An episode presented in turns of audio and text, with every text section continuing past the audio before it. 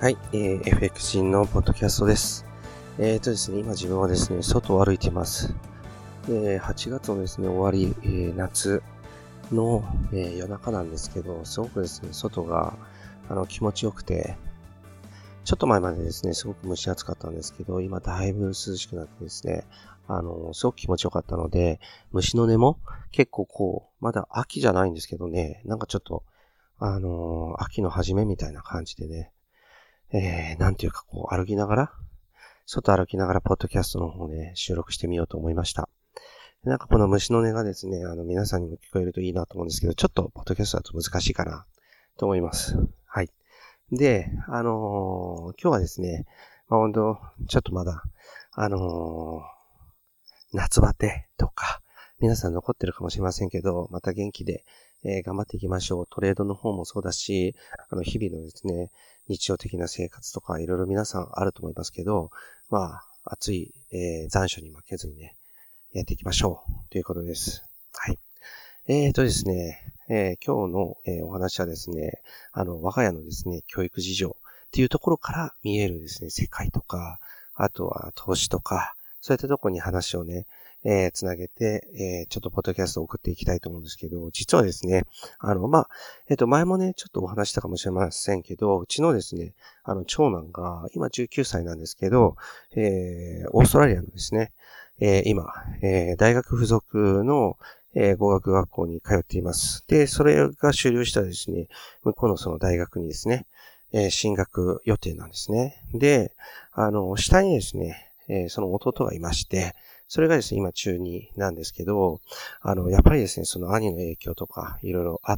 るのもあると思うんですけど、あの、本人もですね、今度はですね、えー、高校に、えー、向こうのですね、オーストラリアの方の高校に行きたいということになってですね、今徐々にですね、えー、その子の、えー、まあ、オーストラリアでの高校留学に向けて、えー、ちょっといろいろと自分の方もですね、あの、まあ、親として、進めるべきことを進めているっていうような状況なんですね。でですね、あの、どこから話したらっていうのもちょっと難しいんですけどね、あの、日本とですね、オーストラリアの教育事情って本当に全く違うんですよ。で、まずやっぱりですね、えっ、ー、と、今は、その下の子が、え、高校にね、向こう行きたいっていうことで、僕もいろいろ調べてるんですけど、すごく、まずびっくりしたのが、あの、向こうでのですね、高校とか中学、もちろん小学校もそうなんですけど、まず大きいのが、社会に出てからですね、えっ、と、その、中高とかのね、えー、向こうでの教育っていうものが結構ダイレクトにそのまま世の中で役立つと感じている、えー、子供たちが非常に多いですね。で、日本の場合って違うんですよね。日本の場合は、なんか、高校で勉強したことって役に立つのかな？とか、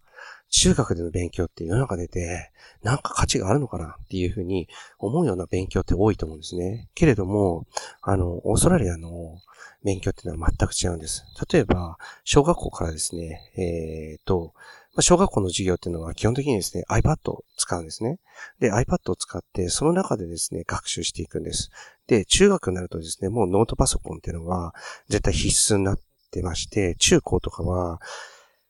えっ、ー、と、教科書とかノートっていうのがもうないんですよ。で、教科書とかノートっていうのを持っていかないので、ノートパソコン1台をですね、学校の方に持っていく。それで、まあ、あの、自分の席に着いたら、ノートパソコンを開いて授業が始まるっていう感じですね。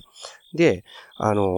日本人の感覚からすると、なんかやっぱり日本ってね、えっ、ー、と、えっ、ー、と、書き順とか、あとはまあ字をきれいに書くとか、そういったのが文化としてあるので、なかなか受け入れがたいんですけど、オーストラリア人の感覚っていうのは違うんですね。それは、どっちにしろ社会に出たら、パソコンを使うっていうのはもう今必須なんだから、世の中に出てから、えっ、ー、と、そこから覚えるんじゃなくて、早いうちからいいものは、社会に出て役に立つものは取り入れていこうっていう考え方なんです。で、取り入れた上で、それが、例えば家庭生活とかで害になる、その、メディア中毒とか、そのパソコン中毒という害があるのであれば、そこのところは別途、それをルールを作って規制していきましょうっていう考え方なんですね。だから、えっ、ー、と、文字を、えっ、ー、と、例えば日本だったらノートにきちんと書くっていうのが求められるわけだけども、なぜなのかってやっぱり、あの、今思えば不思議なんですよね。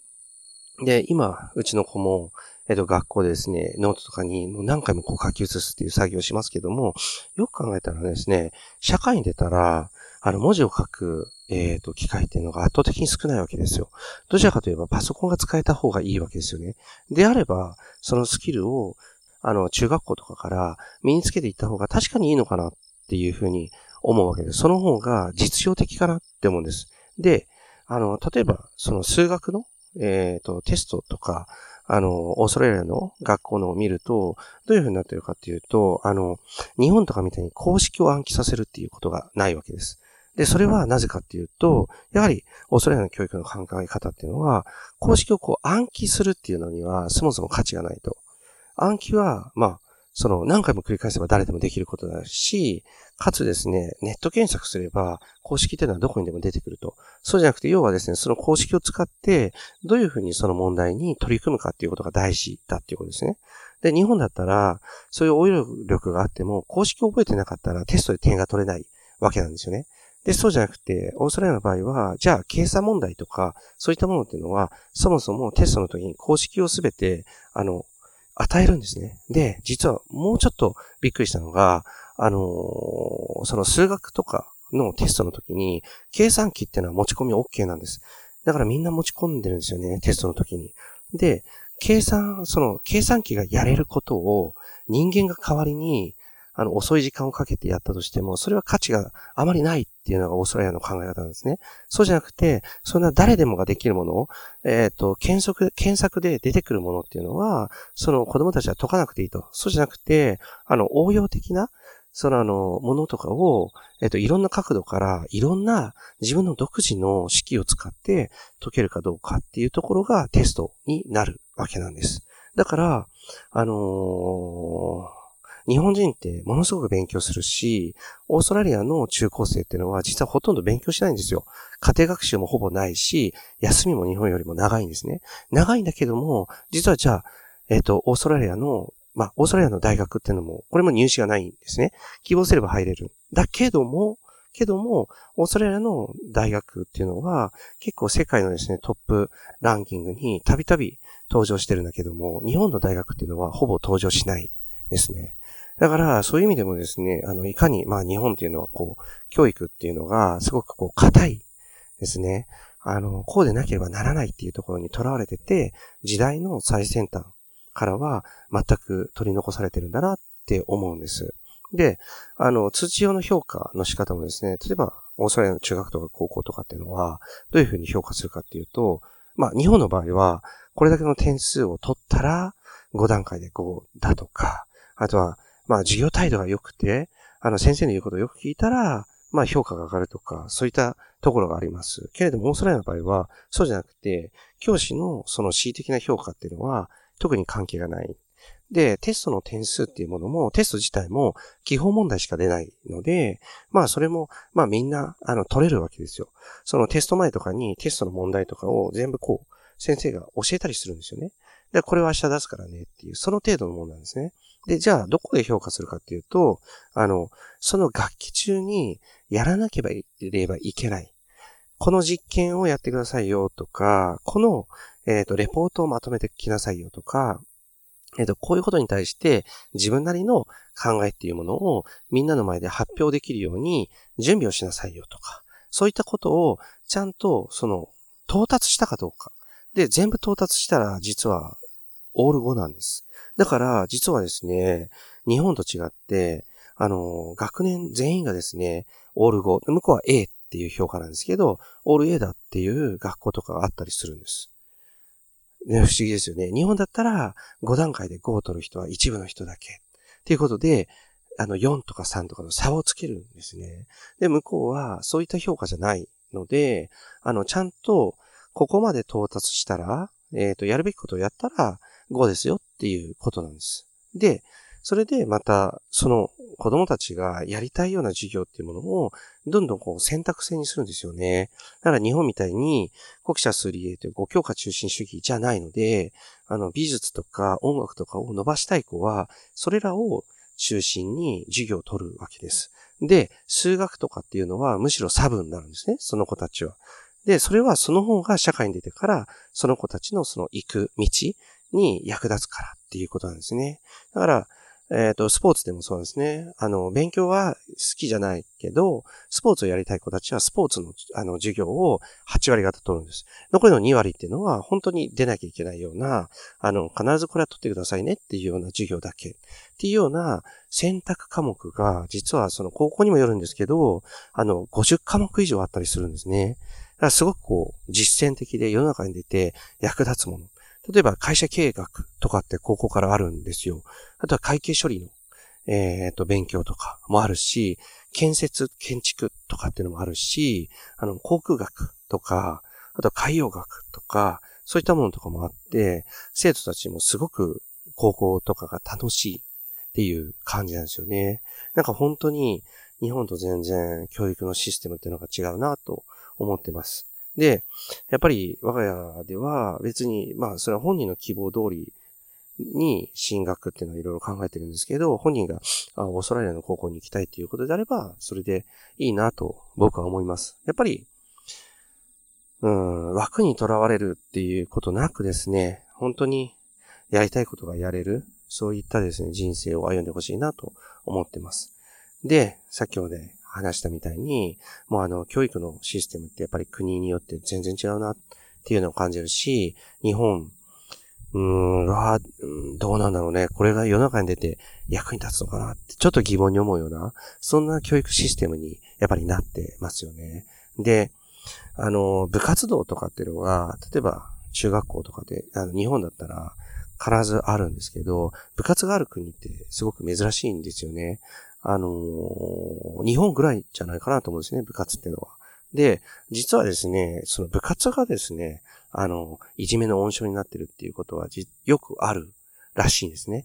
あの、やっぱり部活の中でできることできない子とか、やっぱりその、スポーツってすごくいい面をね、メディアとかも伝えるし、高校野球とかもそうなんだけども、僕はやっぱりね、あれってのはいいところだけ使え、伝えるけど、高校野球なんてやっぱり部活の中でもういじめなんてたくさんあるわけですよ。で、上下関係とかも厳しかったりして、嫌な思いもたくさんするわけなんです。でも、また、これやっぱりオーストラリアの例になるけど、オーストラリアの場合はね、あの、違うんですよね。その、あの、やりたい人だけやればいいし、それは部活じゃないんですね。部活じゃなくて、そういうなんか専門のコーチとかついたスポーツクラブなんですよ。そういうところに行きたい人は行けばいいし。ってことは行かない人もたくさんいて、その、スポーツが得意であるとか苦手であるっていうことが、なんていうかな、当たり前のように許容されるので、それによって周りから評価されるっていうことがないんですよね。だから勉強もさっき言ったようにそうですよね。みんな選択科目だから、だから、もう自分が得意なものを取ればいい。やりたいことをやればいいわけですよね。で、あのー、例えば宿題とかってのは、さっき言ったように、もう最先端でノートパソコンでやるので、あの、宿題とか高校とか出たら、それはもうね、あの、家に帰る前とかにみんなでね、例えばカフェとかで、あの、その、えっと、その、その教師のね、その教科のアカウントにログインして、そこで各自のアカウントで、あの、ウェブ上で提出しちゃったりするんですよね。だから、こういったところも生徒の興味を引きつけるっていうところに一役変わってると思うし、あの、いろんな教科があるんです。で、えっと、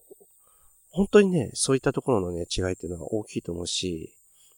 えっとね、なんかまあ、その、教育の質の違いってあるんだなと思いました。で、もう一つね、ちょっと思ったのが、えー、っとですね、あの、ゲームですよね。ゲームっていきなり言うとあれなんですけど、あの、今の若い子ってゲームたくさんやるじゃないですか。で、その、その子たちに対してね、例えば学校とか親とかっていうのは、否定的な見方ってすごく大きいんですけど、あの、じゃあね、えっ、ー、と、今、そういうゲームをずっと没頭してた子たちが、今20代とか30代とかになって、どうなってるかっていうと、意外とね、社会の第一線で活躍してるんですよね。あの、ゲームとかを、あの、熱中してできるっていう、その力がですね、例えばグラフィックデザインの世界で生きてたりとか、IT の業界で生きてたりとかっていう、そういうところが実はあるんですよ。で、そういったことに、欧米の学校っていうのは実は気づいてて、そのアメリカとかではもうすでに対戦型ゲームが強い子たちを大学が、あの、入学させるっていうような、そういった入試のシステムっていうものももう始まってるんですよね。だからそれってのは、やっぱり、あの、時代の変化なんですよね。でも、日本ってそういうところに疎いわけです。僕が高校卒業する頃って、例えば、パソコンとかコンピューターを学ぶっていう人間は、え、何それっていうふうに、やっぱり学校の先生から言われたわけですよ。もっとアカデミックな学問を学ばなきゃいけない。えコンピューターなんてダメだっていうふうに言われたわけですね。けれども、それから4、5年経ったら、もうコンピューターが当たり前です。で、今やですね、パソコンが使えるのは当たり前で、Excel とか Word とか PowerPoint、それはもう当たり前で、そうじゃなくて、就職の時に今度は聞かれる聞かれるのは、どういったプログラミングのね、言語が扱えるのかとか、あのシステムの構築とかをやった経験があるか、ウェブデザインとかやったことあるかとか、そういうスキルがあるかっていうところを問われるわけです。で、こういうふうに世の中って変わってるわけですよね。でも、学校のシステムって昔からずっと教える内容変わってないですよね。だからそういったところでも全く日本っていうのは教育のシステムが追いついてないなっていうふうに思うわけです。で、それがもうちょっと進むとね、あと何年か経つと、どういったゲームを